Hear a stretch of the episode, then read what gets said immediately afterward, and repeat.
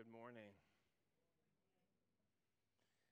It's a delight for me to be able to open God's Word with you this morning. Charles Blondin was a famous 19th century acrobat and stunt artist. He became famous in 1859 for walking a tightrope over Niagara Falls, the famous waterfall on the US Canadian border. After completing this first stunt, Blondin announced that he was going to do it again. But this time, he was going to, he was going to walk across the tightrope pushing a wheelbarrow, a person in a wheelbarrow, a pushcart. A newspaper reporter came to interview Blondin. And Blondin asked the reporter, Do you think I can do this great feat? The reporter replied, I really believe you can. I think you're the greatest stunt artist of all time. Blondin said, You believe I can do it? Well, then you get in the pushcart. The newspaper reporter never got in. You see, for the reporter, there was a disconnect between what he believed and what he did, between his faith and his actions. He believed Blondin could accomplish the feat. He'd already seen the man accomplish great feats. But when it came to acting on that faith, he hesitated. At times, we can be similar in our faith as Christians. We believe in God, we trust in Christ for salvation. But if you're anything like me, there are moments when there's a disconnect between what we believe and what we do, or between what we believe and what we say.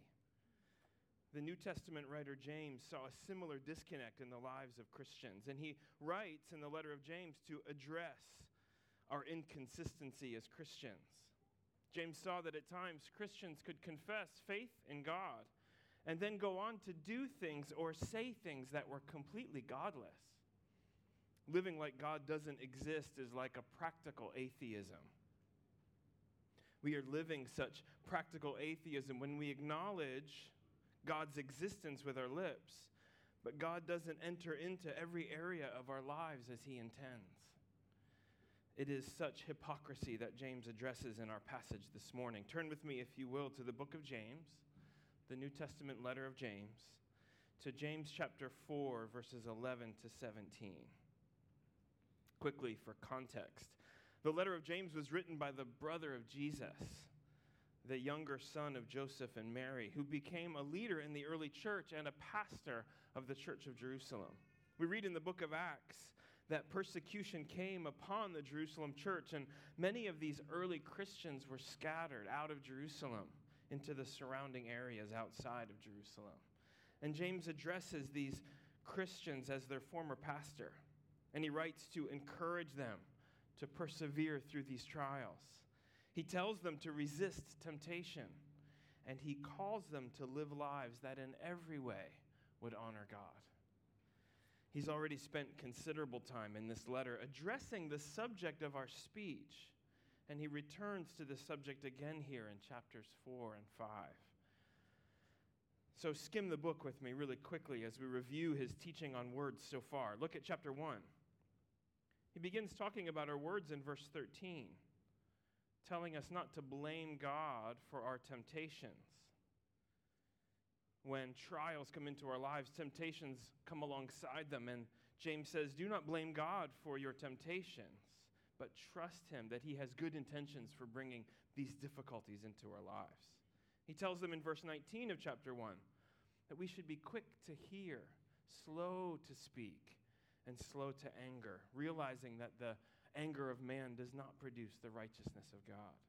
And then in verse 26 of chapter 1, he says that true religion includes getting a hold on our tongue. In chapter 2, he calls Christians in verse 12 to speak and act as those who will be judged under the law of liberty. An echo of Jesus' words in the book of Matthew that every idle word that men shall speak, we will give an account thereof on the day of judgment. Chapter 3 is his most extended dialogue about words, the famous passage on the tongue. He warns Christians of the dangers of our words, comparing our words to fire that destroys, and emphasizing that our tongues are impossible to control or tame on our, on our own strength. He also, in chapter 3, calls out Christians for how double tongued we can be. In one moment, blessing God, and the next moment, cursing people that have been made in the image of God. And then here in our own chapter, at the beginning of chapter 4, he addresses the fights that too often characterize Christians, fighting among ourselves. And he asks the question where do these fights come from? Are they result of things out of us, our circumstances, or other people? No, James says it's the result of what's inside of us, our evil desires. And this is where our passage picks up, starting in chapter 4, verse 11. And our main point this morning from this passage is this, if you're taking notes. This is the main point. Judgmental words or boastful words reveal a heart that has forgotten God. Judgmental words or boastful words reveal a heart that has forgotten God. And we'll have two points this morning judgmental words, verses 11 and 12, and boastful words, verses 13 to 17. And I pray this morning that we would have eyes to see any hypocrisy that exists in our own lives, in our words, and in our hearts. But I hope that more than that, we will know not only the conviction of sin, but also the hope that is found only in Jesus Christ, the Word of God made man, who alone can cleanse us from our unclean lips, but more importantly, can cleanse our unclean hearts. Let's begin with point number one judgmental words. And as we begin, let's start reading in James 4, verses 11 and 12.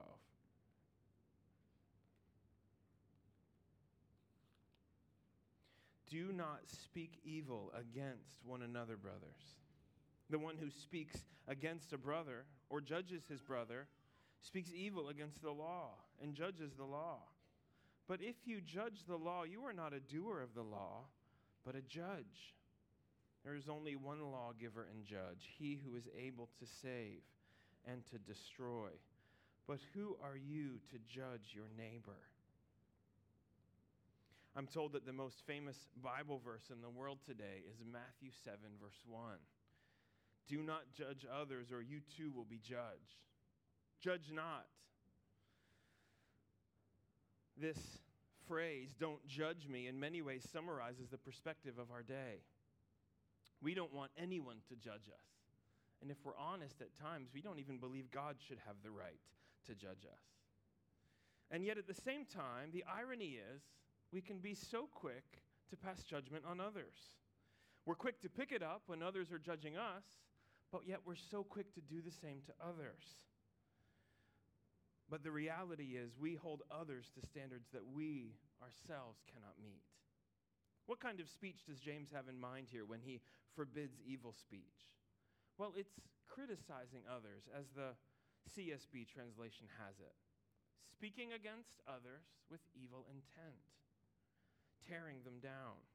This would include all manner of critical speech with evil intent, including gossip, which is talking behind another's back to tear them down or to make yourself look better. It includes slander, talking about someone to discredit them or to ruin their reputation. James tells, tells us that when we speak in this way against a fellow Christian, we put ourselves in the place of a judge above the law. And to do so is to judge the law, to criticize the law itself. Very often, what's happening when we speak evil in such a way is what we're doing is comparing ourselves with others. The Apostle Paul talks about such comparing in 2 Corinthians chapter 10.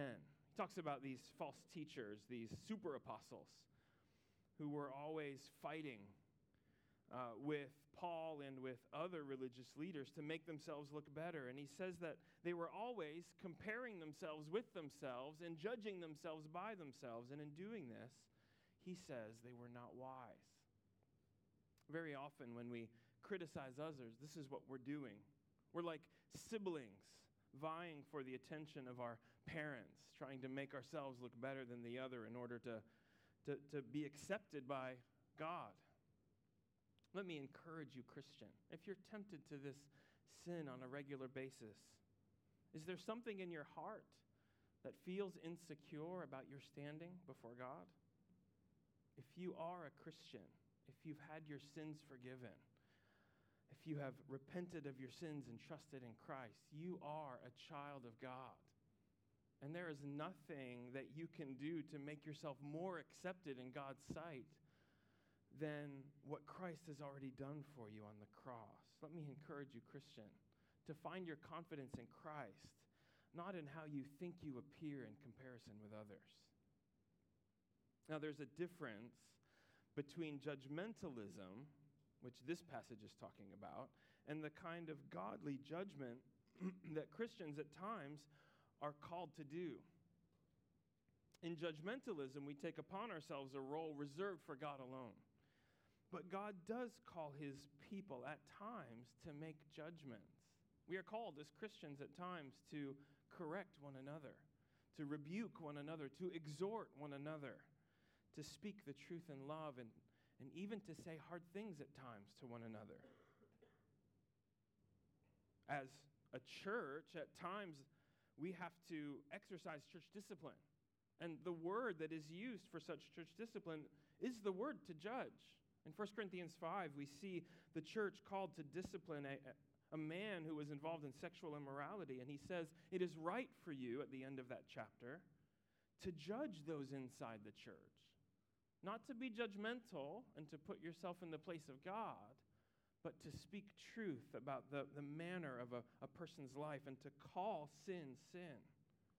In the next chapter, in 1 Corinthians 6, Paul even addresses Christians who were dragging each other into courts, asking secular judges to judge between them these lawsuits were happening inside the church. And Paul says, Is there no one among you who can judge between Christians in such matters? So, as we consider the difference between such judgmental speech, which is wrong, and a proper judgment, which is right, how do we know the difference? Well, let me give you six practical points as you consider whether your speech is good and right or evil and judgmental. Here are six practical points to consider. Number one, as you think of the possibility of speaking truth to another believer, number one, consider yourself first. Consider yourself first. Take the log out of your own eye first, as Matthew 7 puts it. That is, when we go and speak truth to a, a brother or sister who we see is in sin, realize that we are sinners too and realize that we must be sure that when we come to them, we're not coming as God judging them, but as a fellow brother or sister in Christ, calling each other to together be living lives that honor God. We're to come alongside them as fellow Christians, not as God Himself, as fellow citizens in God's kingdom, concerned about each other's holiness. Number two, consider your motivation. Consider your motivation. Perhaps the easiest way to recognize judgmental words is to look at the heart and the attitude behind it. Ask yourself Am I acting and speaking with love in my heart? Or is there hatred hiding there? Am I seeking my brother's good or his downfall? And remember that speaking the truth in love means we consider both what we say as well as how we say it. Truth can be used as a weapon only to hurt. But while the truth in love may wound, we should be like a surgeon seeking to wound in order to heal. The motivation and the goal is to heal, to encourage, and to build up. A third practical point be open in your speech. Be open in your speech. That is, don't say anything about someone behind their back that you wouldn't say to their face. And in the same way that you say it, away from their presence. For some of us, we find it easier to backbite, to speak evilly about someone behind their back. And this is a good rule for us. Others of us are more fierce and have no problem attacking people to their face. The fact that you are comfortable saying mean things to someone's face doesn't give you the right to say mean things. We're all tempted in different ways. But let me encourage you to be open in your speech. A fourth practical point desire your brothers and sisters' holiness. Desire your brothers and sisters' holiness. Do not fear being judgmental to the point that you never raise that awkward conversation. We are called at times to lovingly rebuke or correct our fellow Christians. And calling sin sin is not judgmental, it's actually being faithful. We're called to take God's side against sin, against our own sin, and even against the sin of our brothers or sisters. James, in the very next chapter, at the end of the book, James 5 19 and 20, will go on to say, My brothers, if anyone among you wanders from the truth, and someone brings him back, let him know that whoever brings back a sinner from his wandering will save his soul from death and will cover a multitude of sins. It's a wonderful promise for those of us who pursue others who are in sin. A, a fifth practical point make Ephesians 4 your roadmap for speech. Make Ephesians 4 your roadmap for speech. This passage is clear about what not to do with our words. So if you're wondering what to do with your words, read Ephesians 4. We're not to criticize, but instead, what should our words look like? Well, Ephesians 4:15. Rather, speaking the truth in love, we are to grow up in every way into him who is the head. We must speak the truth in love. Ephesians 4:25. Put away falsehood and let each of you speak the truth with his neighbor, for we are members of one another. So let's speak words that are true. Ephesians 4:29. Do not let corrupting talk come out of your mouths, but only such as is good for building up as fits the occasion, that it may give grace to those who hear. Ephesians 4:31 and 32. Let all bitterness and wrath and anger and clamor and slander be put away from you with all malice, and be kind to one another, tenderhearted, forgiving one another, as God in Christ forgave you. A, a simple way of explaining the Ephesians 4 roadmap is our words should look like the words of our God, the words of our Savior Jesus as those made in his image and those who are Christians, we can be imitating Christ by the way that we speak to one another. And lastly, a sixth practical point be quick both to seek and to offer forgiveness. Be quick to seek and to offer forgiveness. If James is clear about one thing in, in the book about our speech, it's that we will sin against one another with our words. That's a reality. We must acknowledge that our words have power realizing that we can hurt another person more deeply with just a handful of words than we may do with all of our physical power. If you know that you've hurt someone with your words, let me encourage you. Pursue them, ask for their forgiveness. Don't go on pretending that you've done nothing wrong, but humble yourself and, and seek that reconciliation. And when someone asks for your forgiveness, remember all that God has forgiven you in Christ and forgive them. Those in authority among us have unusual power with our words. I want to make a few application points in terms of certain relationships that we have and the way that our words can affect one another. Let me speak to you for a moment, husbands. And let me ask you this morning how do you speak with your wife? How are your words in, in your conversation with your wife? Do you use your words to encourage her and to build her up, or only to criticize and tear her down? Are your words full of love and encouragement and kindness as God speaks to us and as Christ speaks to his church? Or are they full of, of evil I wonder, husbands, how do you speak about your wife when she's not around, when you're with your coworkers or your friends? Do you speak about her in such a way that shows that you give her honor? Or are you critical of her? Wives, the Bible is clear that wives are under the authority of their husbands, but yet, as the closest relationship to your husband, your words have more weight than you may realize. I wonder, wives, how do you speak to your husbands? Do you encourage him and build him up in his leadership? Are you supportive of him, showing him love by the way that you speak with him? Or are your words more full of criticisms and nitpicking? Do your words give him confidence to lead? And even to lead after he's made mistakes in the past? Or do you speak in such a way that makes him afraid to take steps of leadership because of his past mistakes? I wonder, wives, how do you speak about your husband when he's not there, when he's not with you, when you're around your friends or family members? Do you speak about your husband in ways that would build him up and show that you treat him with honor and respect? Dads and moms. Dads and moms. How do you speak with your children? You know, the, the words of parents to their children have maybe more weight than any other human words can have in this world. I know for those of us who have grown up in homes, we'll all have memories of things that our parents have said, scars that have been left behind. I wonder, dads and moms, how do you speak with your children? Do you speak words of truth from God's word? to teach them and to train them? Do you speak in such a way that imitates Christ and the way that he leads and guides his, his flock and his church?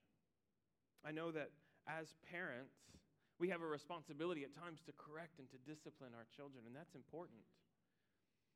But are your words more full of criticism, pointing out your children's mistakes and failings, or just as full of encouragement and the kinds of words that would give them freedom to grow and to be and to be growing as human beings to look more and more like Christ. And let me encourage you parents, if you've sinned against your children, if you have spoken to your children in such a way that has been sinful, are you willing to humble yourself and to ask them for forgiveness? I think as parents, at times, we think it's our job to model perfection. Do you know that it's not? While we are to be examples to our children, we're actually to be modeling repentance to our children. And that means being willing to go to them and to say, Son or daughter, Daddy was, was wrong. I shouldn't have spoken to you in that way. Please forgive me. It's perhaps the hardest thing that we may have to do as parents, but it is the best thing. And I think you'll find that your children will be quick to offer forgiveness and quick to learn from that example when we criticize our brothers and sisters in the church, we are rejecting God's law and deciding that we can judge others based on our standards. And doing this, James says, is criticizing the law itself. Do you see that when we criticize others, that we in fact desire to be in the place of God? To be God? We want to be like Adam and Eve in the garden, putting ourselves on God's throne, making the rules, creating the standards, being the one to declare what is right and wrong. When we speak evil of another, we are with our words making godlike declarations about what that person is and what they deserve, condemning them in our court. My children like to climb into my office chair at home and pretend to be daddy. Such pretending is cute and comical for children. Jack loves to climb up in my chair and bang away at my keyboard and say, Look, I'm a pastor. It's cute for children. But do you realize what this passage is saying? When we speak evil of others, we are literally climbing up into God's seat, into his chair, taking the seat of God himself as judge. Not only could we never step into God's shoes or fill out his chair, we have no business ever trying. Who are we to take such a position? James tells us, Christians, step down from your high seat. You are no judge. You are not God. Only one can take that position. Look at verse 12. How many lawgivers and judges are there? There is only one. And what qualifies him to be the lawgiver and the judge? His power to save and to destroy. Do you have this power, Christian? So, who are we to judge each other? Answer nobody. We are nobody to judge each other. So, do not take, seek to take others into your hands. The judge is coming soon. Don't let him find you in his seat. He won't be amused. The Bible tells us that Satan is the accuser of the brethren. Imagine how for Satan, getting Christians to focus on each other, tearing each other down, is such a tactical advantage. It's a, a two for one sale. If you can, if he can get Christians focused on tearing each other down, he doesn't have to do his job.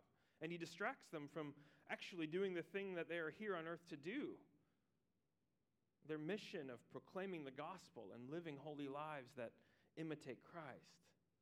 Satan himself is the one who accuses the brethren. Christian, don't do his work for him. The, the wonderful thing about this passage is it reminds us of the one who, for whom alone it was right to judge Jesus Christ. The one for whom alone it was right to judge, to condemn,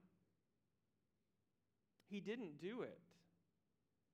Our Savior Jesus Christ didn't come to condemn the world, though it would have been right for him to do it. He could have come and destroyed all of humanity and been justified in doing it. But what did he do instead? Did he come to condemn the world? No, he left his throne. He stepped down and came to earth. He left his judgment seat and came to actually experience the judgment that his people deserved. He came to earth in kindness. He came to show us the way of mercy. He humbled himself in taking on our humanity, and he humbled himself in taking on our judgment on the cross. And he did this so that we could relate to God, no longer as judge, but as a father.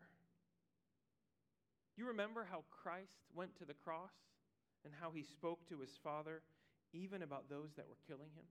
What did he say about those that were crucifying him, nailing him to that tree? Did he say, Father, condemn them for they deserve it? No, he said, Father, forgive them. They do not know what they are doing.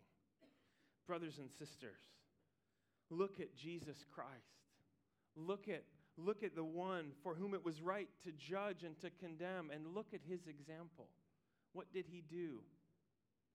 He showed mercy and kindness, and he actually took upon himself the judgment that they deserved. If you're a Christian, if you have trusted in Christ for your salvation, Christ is now your example and how you should be living. If you've believed in this gospel message and trusted in Christ, follow your Savior in the way of mercy. And look at one another, your brothers and sisters in Christ, with such mercy and kindness, not with judgment, remembering that mercy triumphs over judgment. That's point number one judgmental words. Point number two boastful words. Point number two boastful words from verses 13 to 17. Let's pick up reading in verse 13. Come now, you who say today or tomorrow, we will go into such and such a town and spend a year there and trade and make a profit. Yet you don't know what tomorrow will bring. What is your life? For you are a mist that appears for a little time and then vanishes. Instead, you ought to say, If the Lord wills, we will live and do this or that. But as it is, you boast in your arrogance.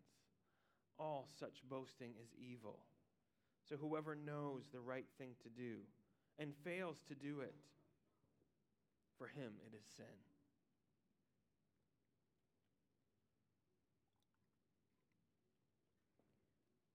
James continues with the theme of our speech, but he turns now to the subject of boastful words. As we can be godless with judgmental language, putting ourselves in the place of God, condemning others.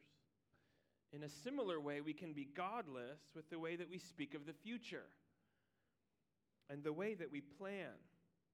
In making declarative assertions about the future, we're actually, in a similar way, putting ourselves in the place of God. Assuming that we can be like God, declaring the end from the, the beginning. But such declarations does two things according to this text. Number one, it forgets that we don't know the future. It forgets that we don't know the future. Do you see that in verse 14? You don't know what tomorrow will bring. Only God knows that. And in fact, for all we know, today may be our last day on earth. God may bring us home, or Christ may return before the end of this sermon, before the end of this sentence. We cannot see the future. And to speak as if we do is to put ourselves in the place of God. But also, such declarations about the future does a second thing it forgets who we are as God's creatures. Forgets who we are as God's creatures. James is reminding us that we are always God's creation. We were created by Him, and we are completely dependent on Him for life and for breath. God created us weak so that we would delight in relying on Him for strength, for direction, and for purpose. So, what is James' solution to such boastful speech about the future?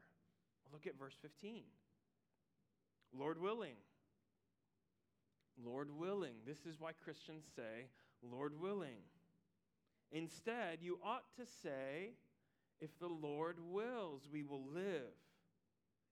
We will have life and do this or that. Some jobs in this world are more dependent on God than others, or at least appear to be more dependent on God than others. I grew up the son of a pastor who had grown up as the son of a dairy farmer.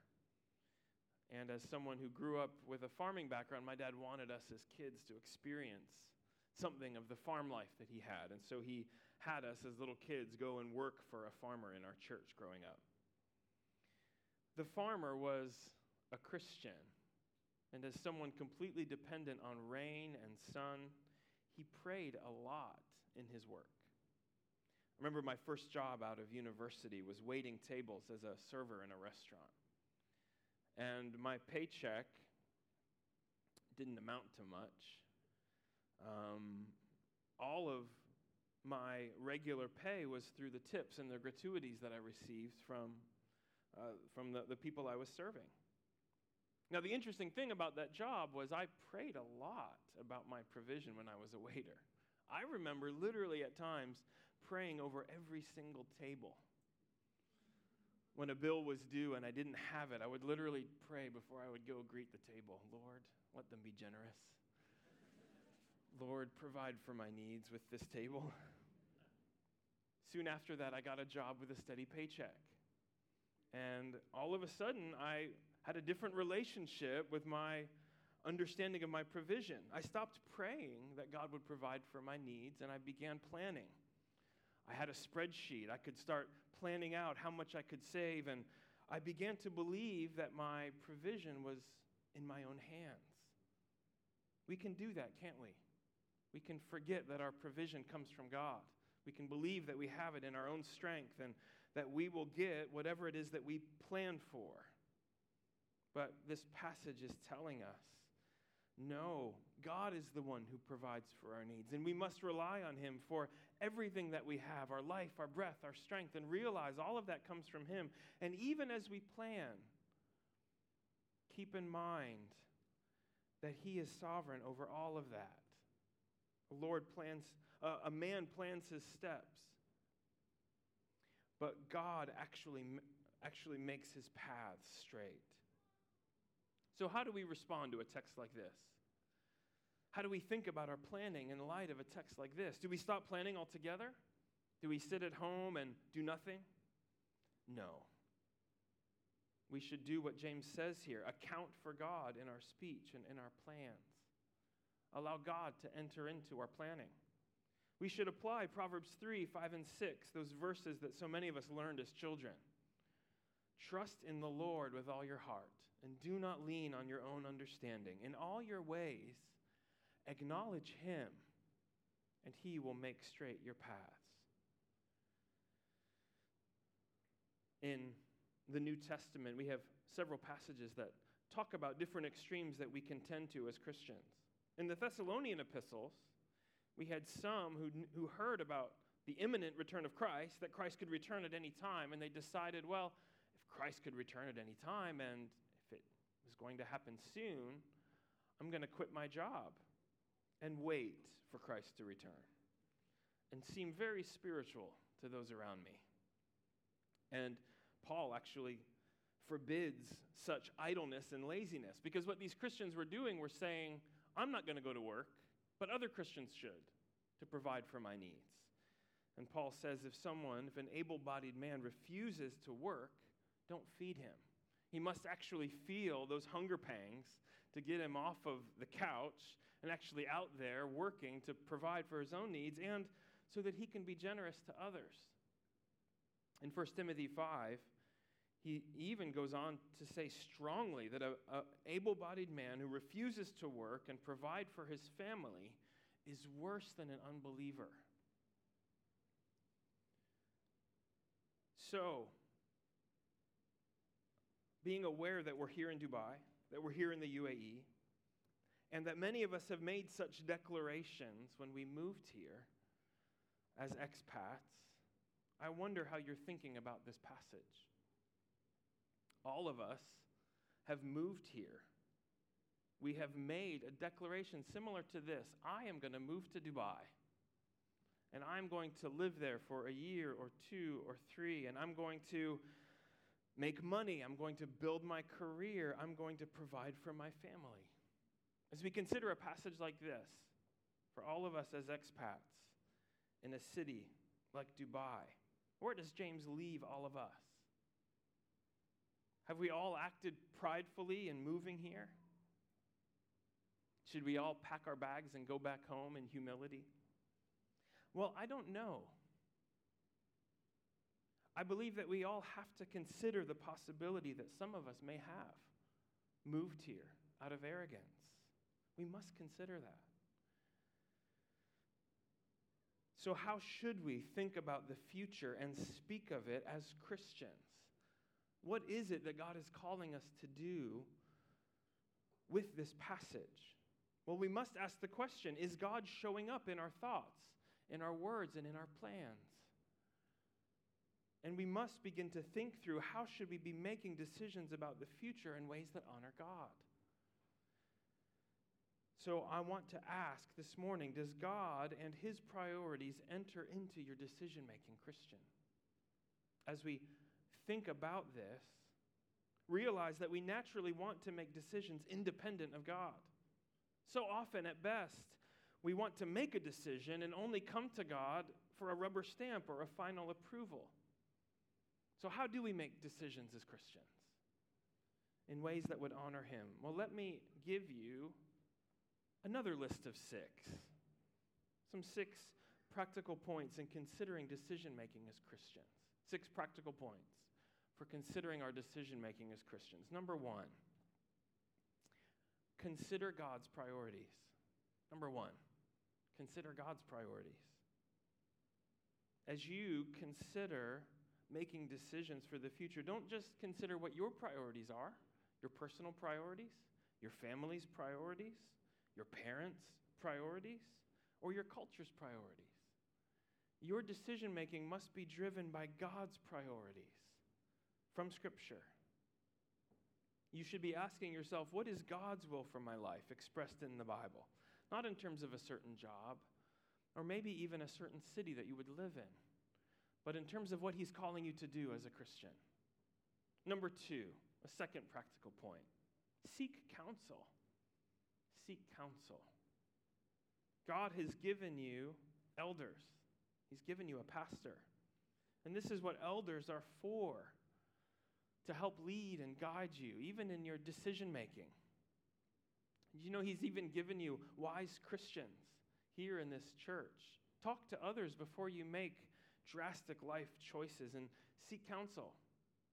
Elders love to sit with their people, opening up God's word and helping them think through how to make decisions in ways that would honor Him.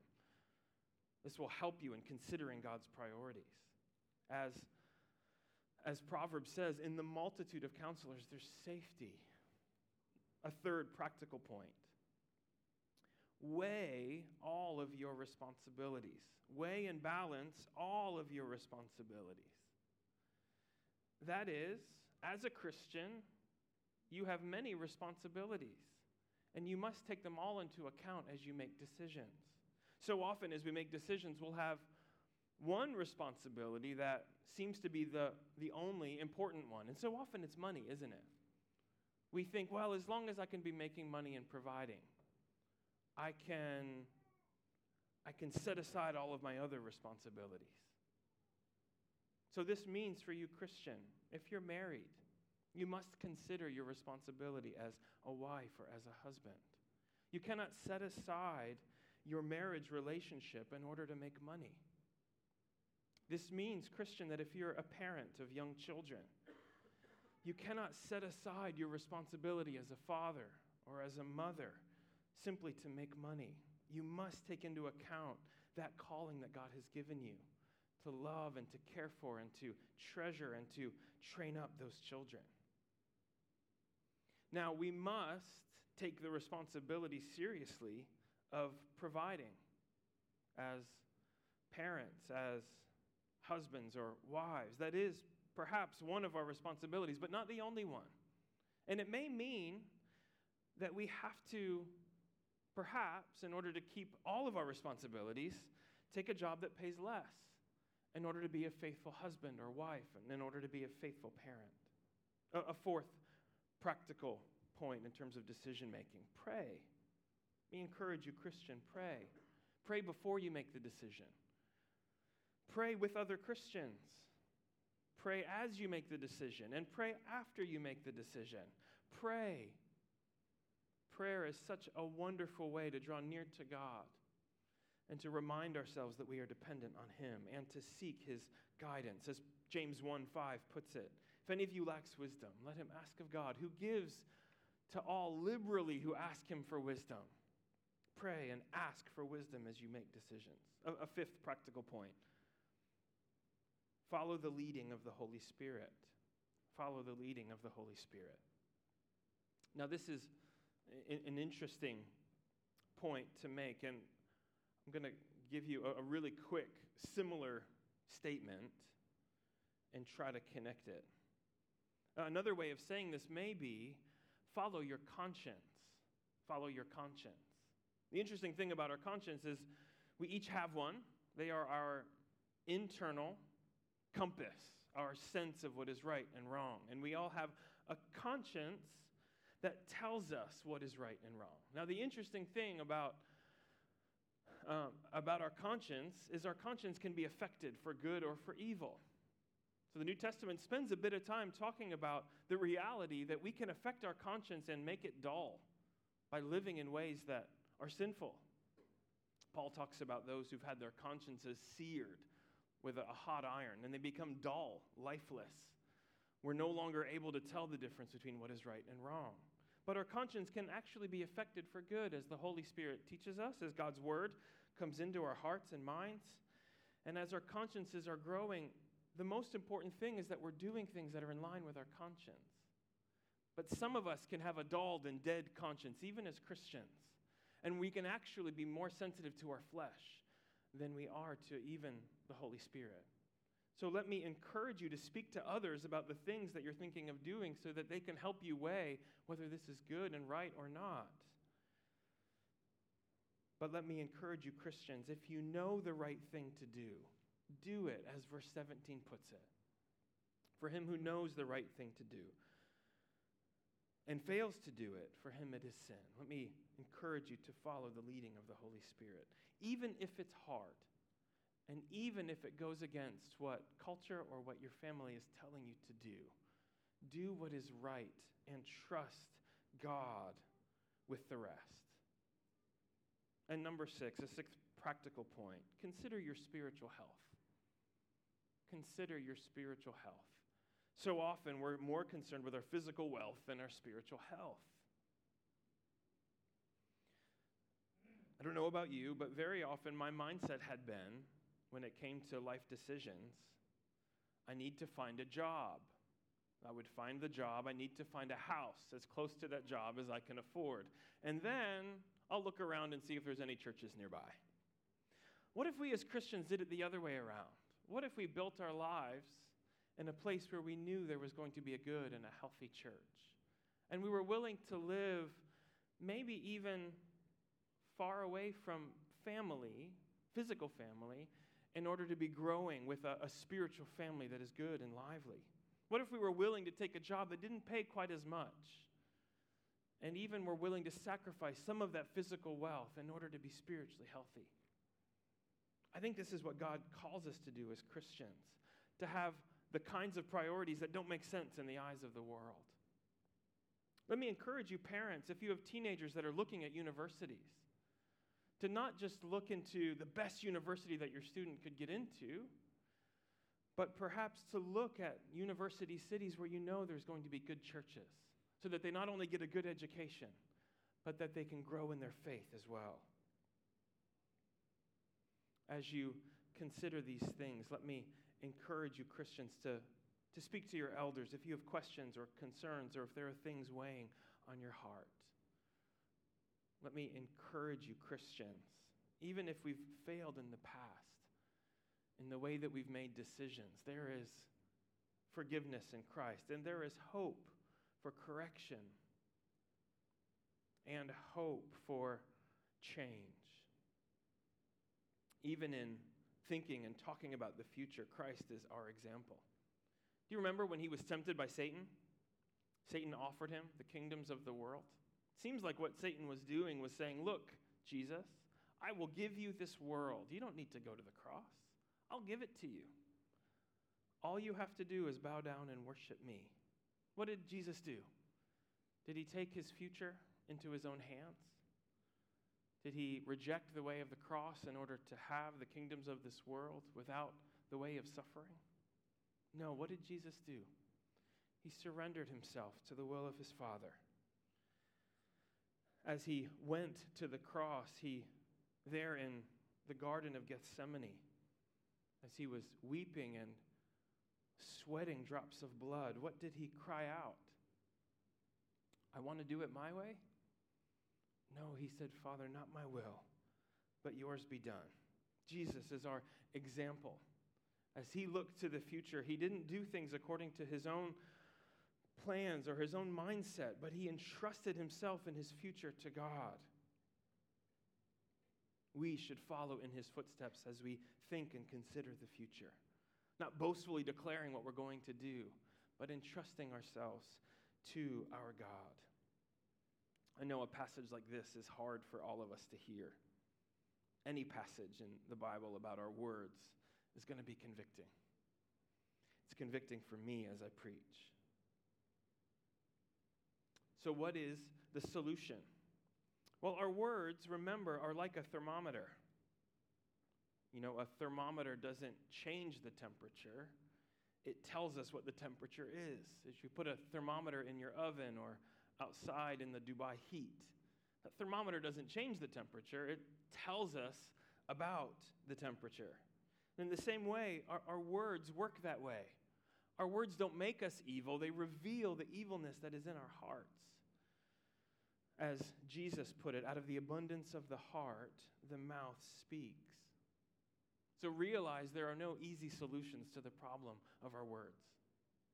The solution isn't to stop our mouths to decide to become mute, but to have our hearts made new. If you're here and you're not a Christian and you're considering the way that you speak, realize you cannot change yourself. Only God can do this work.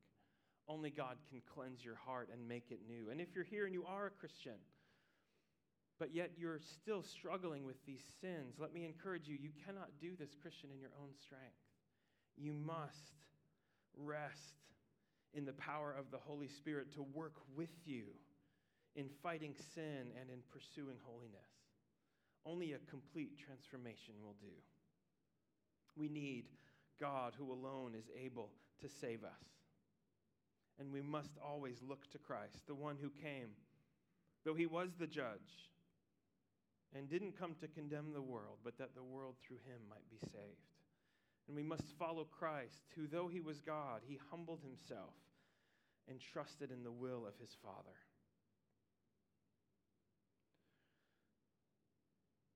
James calls us to repent of godless living, such practical atheism. But there is a fascinating thing that can happen in our lives. Rather than being godless in the way that we speak, we can actually become godlike with our speech. That is, as those created in the image of God, we have an opportunity with our words to reflect something of what God is like by the way that we speak. As Peter puts it in 1 Peter 4, let him who speaks speak as if he's speaking the very words of God.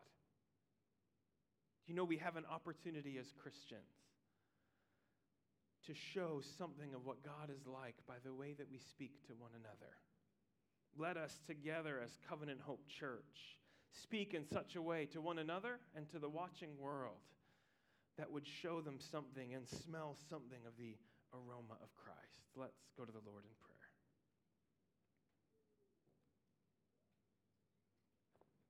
God, we thank you that you have not left us in the dark, but that you are a speaking God. Thank you that you have come and did, did not speak words of judgment, but you spoke words of grace and mercy, that you spoke peace. And we thank you that in this message of the gospel, we can be so completely changed from rebels to actually members of your family.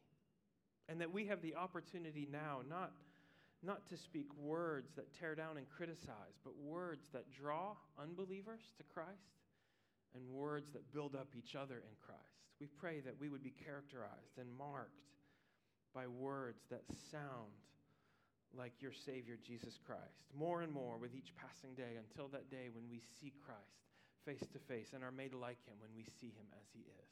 We pray this in Christ's name. Amen.